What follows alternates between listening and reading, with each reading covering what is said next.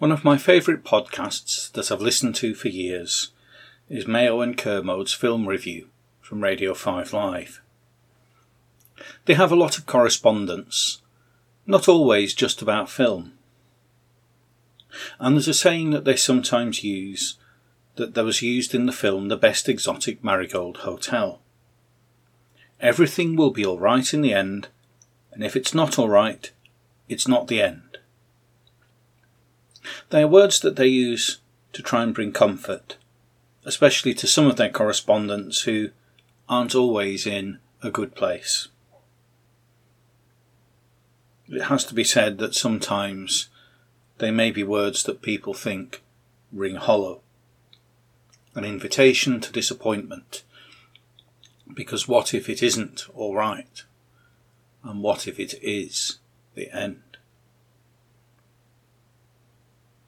They are also, though, words that as a Christian I feel that I can take up. Because our thoughts on what the end is are rooted not in humanity, but in God. That's not to say we think, like Mr. Micawber, something will turn up. It's because for us, the end is what you might call the ultimate long view.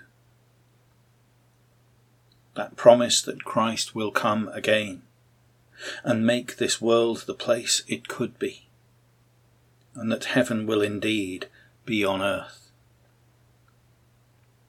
In the meantime, we know that this world is broken, in part because of humanity's sin, our sin. And while we can work to make things better, we will never help this world be in that state of perfection that God can create.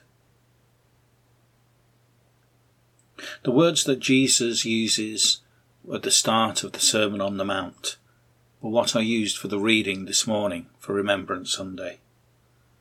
All those different people that he says are blessed. The poor, or is it poor in spirit? The peacemakers. Those who mourn. The meek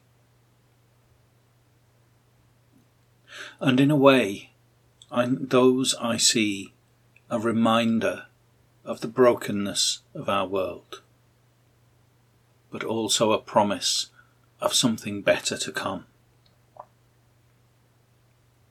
In a perfect world, you see, there will be no poor, whether in spirit or in material things. In a perfect world would be no need for mourning for we would know where those people were going. In a perfect world, the meek would not be trampled on by the strong. All would be righteousness. Mercy would be automatic. All would be pure in heart. They would not need to be marked out as special. There would not be persecution and may be especially relevant to Remembrance Sunday. There would be no war or division, and therefore there would be no need for people to be peacemakers.